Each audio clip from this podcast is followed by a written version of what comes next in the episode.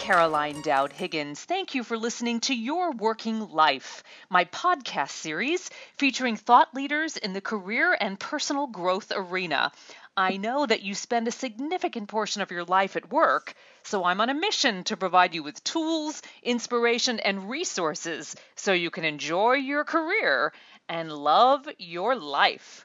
And today I'm so delighted to have my special guest, Connie Kadansky is with me. Connie, welcome to the show. How are you today? Oh, thank you. And I'm I'm well. I'm sitting here in Arizona. Good for you. Is your weather fantastic? Oh, yes, the sun's shining. I bet the sun shines all the time there, though, right? So, did, yeah. are you a little spoiled? Is it is a great environment? It is. It is nice. It was 61 the other day, and I had to put a, a sweatshirt on. Ah, well, good. Well, well deserved. Enjoy.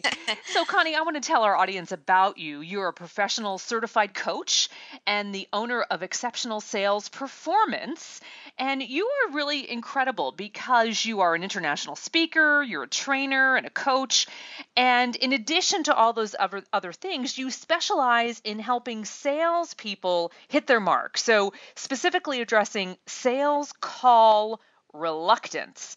And you've got a proven track record with diverse businesses from entrepreneurs to Fortune 50 companies, nationally and, and internationally. And you're also a licensee of Behavioral Sciences Research Press, BSRP, which is the world leader in research and training in sales call reluctance. So I'm really eager to dive into a juicy conversation with you because I think your principles not only apply to professionals in the sales realm, but to many other career sectors as well. So welcome. I'm glad you're with me.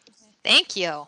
So, I understand that it was recently reported that 95% of sales professionals have a fear of cold calling. Now that blows my mind because they, you know, they chose the the profession sales, yet I would have thought that 95% that just seems out of whack. Tell me more. Well, and yes, and sales call reluctance is it can hit people at different areas in their career where it can hit a salesperson who they've done really well and then all of a sudden something happens and they just cannot pick up that phone and do what it takes. And so it it is pretty prominent out there. And the, what's interesting is a lot of people they just ignore it. Companies ignore it management ignores it and they say just pick up the phone. They think that that's a good fix but it mm. really isn't and so my goal is to get out there and say that sales call reluctance is nothing to be embarrassed about, but living with it needlessly is because there is a solution. So is it really just a, a, dry spell when when one hits a plateau and they're just not uh, successful? Tell me more about what what that you know. How do you hit the wall at that point where you know you're experiencing sales call reluctance? Well, it can be a dry spell or it can really affect new people. So, for instance, mm. today I got a call from a residential real estate individual out of the East Coast. And he was new in the business since November and has not made his calls. And he's getting leads and he's uncomfortable calling those leads, which again is like, what? And he's a computer tech individual who can generate the leads. And so I think a lot of it, it with him is that he's not connecting the value that he has to those leads yet. So he's pretty new in the business. And another area where is very interesting is business owners who have a really nice business However, 85% of their business is caught up in one vendor. I mean, one yeah right? Mm-hmm. And you would not believe it, but that is very common. I did a workshop for a hundred million dollar company that 85% of their business was in one basket. Wow. And wow, that's pretty risky. I know, and they're getting a li- they're getting a little nervous, and so they really want their salespeople to re- expand out, start prospecting into new sectors, etc. Wow. So before I ask you to help unpack how one can overcome sales call reluctance, I want you to go through. There are 12 types, correct, of, of call reluctance. Can you walk us through some of those?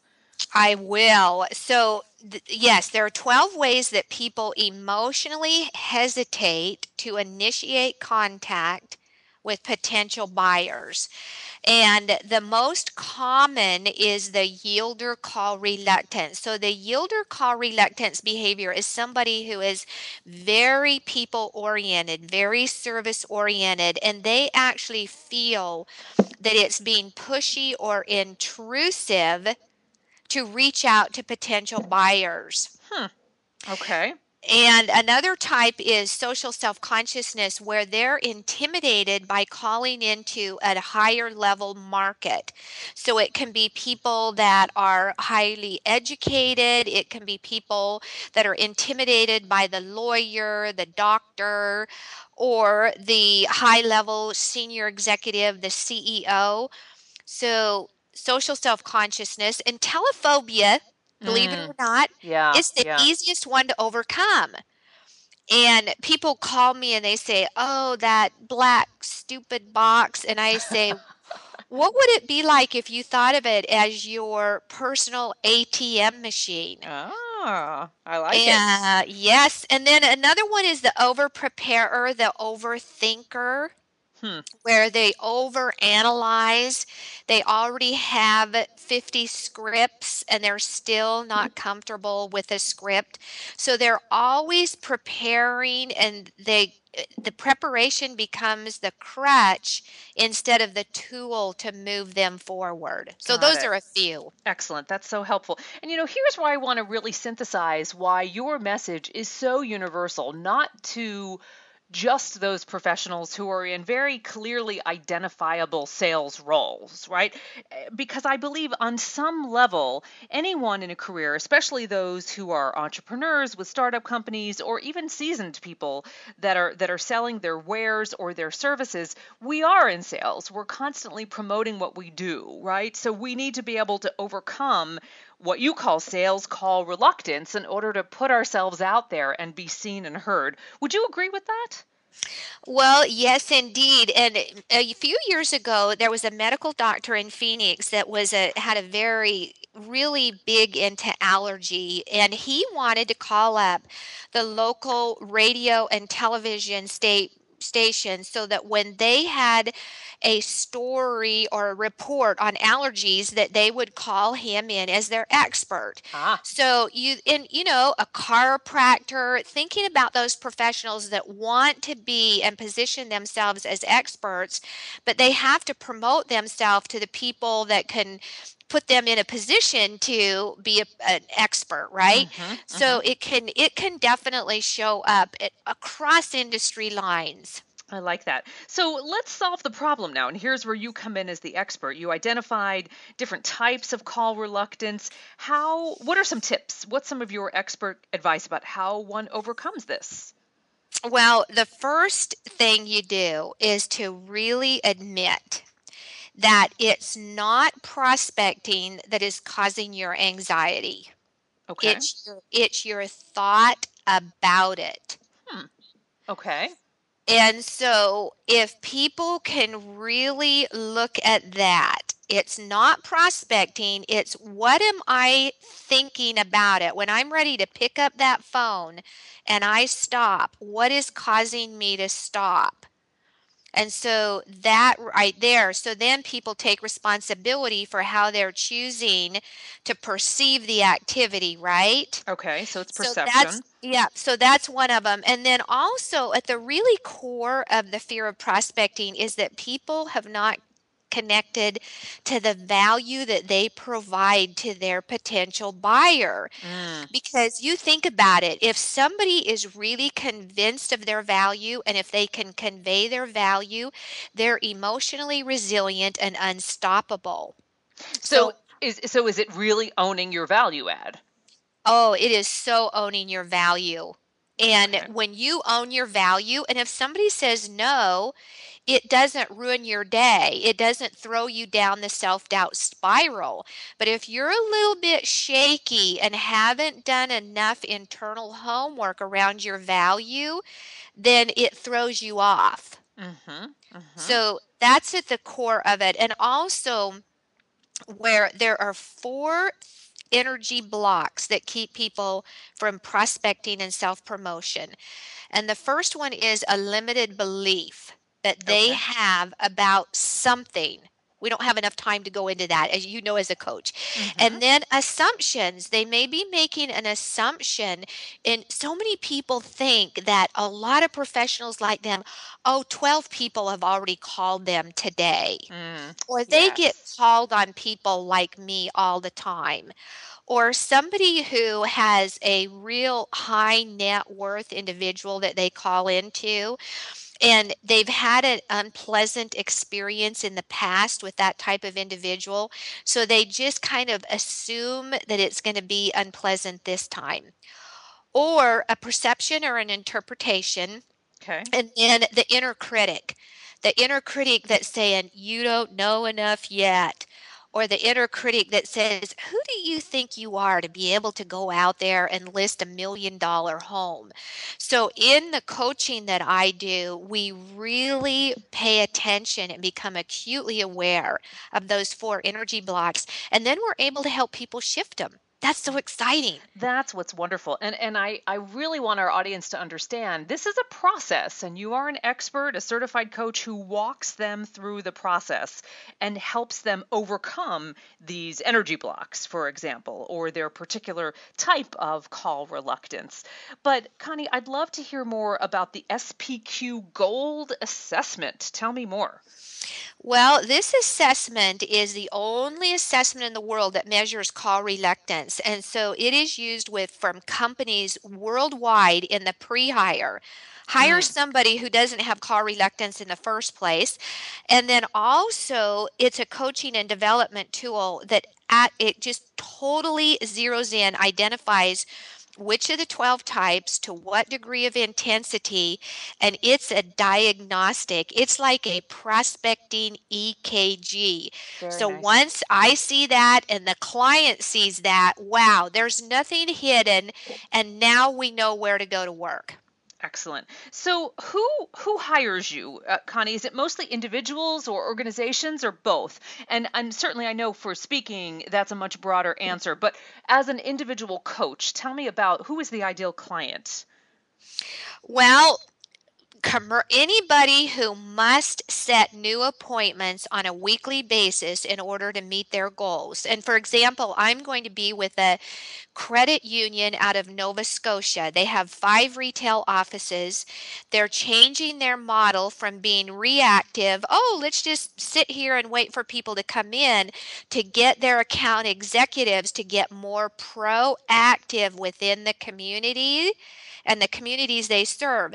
So though that's where I can be of incredible value to help people make this cultural shift within their mindset that they are now responsible to proactively go out and solicit business. Excellent. Now, you know, you mentioned that that I'm a coach and I'm a career coach, so I'm definitely helping people navigate their career journey. But what you do is so unique and so niche and it, and it's quite different than a life coach as well. So talk to me about your specific coaching area and why that is so unique. Well, because I'm laser focused on a salesperson's prospecting career, because 70% of the sale is in engagement and uncovering the need. 70% Nice. of the sale, right? And so I'm a salesperson at heart. I love selling. I love salespeople, and I totally relate because I have been experienced call reluctance, so I know what they're going through. And a life coach more is to me is somebody that is a, a more personal issues and Right. so i'm yes so i want people to come to me and let's move them through in a very moderate pace according to them but get them moving in their career get them on the bicycle and get moving with good tools and creating that mindset so that they'll succeed and be able to support their families I love it. You are laser beam focused, my dear. That's why we love you. Good stuff. So, Connie, tell us how can you be reached? I know we've got a lot of great people listening who probably want to hire you. How can they find you online? How can they reach out to you? website is exceptionalsales.com Great. and uh, I'm I'm out there. Somebody Yeah, you're out there. You're also on Right. Facebook, so they can find you on Facebook as well, correct? Yes, and also LinkedIn. So I am definitely available. Excellent. So I'd love to hear what types of workshops do you provide for the business owner? Because I know some of our listeners are thinking, okay, how do we bring you in as a speaker, presenter, you know, and and have you reach more than just a one-on-one uh, coaching client? Well, the workshop that I do is the Fear Free Prospecting and Self Promotion Workshop, and it is scientifically designed for people to overcome this fear. And fear is a mental response to a perceived threat. And I coach every individual personally for four weeks after that. Because most workshops they get people using the baseball analogy they get them to second base but they don't bring them home. And so coaching begins where the training ends and that's why people get such good results. Because then they get that individual coaching experience that just totally integrates the training Wonderful. I love it. Well, Connie, what a joy to have you on. I'm delighted to hear more about your expertise and your background. I know our listeners have learned a lot today. I hope they follow you on exceptionalsales.com. I hope they hire you to bring, bring great success to their business. And I thank you for sharing your time and expertise with us today. well thank you Take good care. uh-huh And I want to thank our listeners for tuning into your working life, where my goal is to help you design your career destiny so it doesn't happen by default. True career and life satisfaction is possible, and it's time to embrace what you love doing so you can do more of it. I'm Caroline Dowd Higgins. Take good care.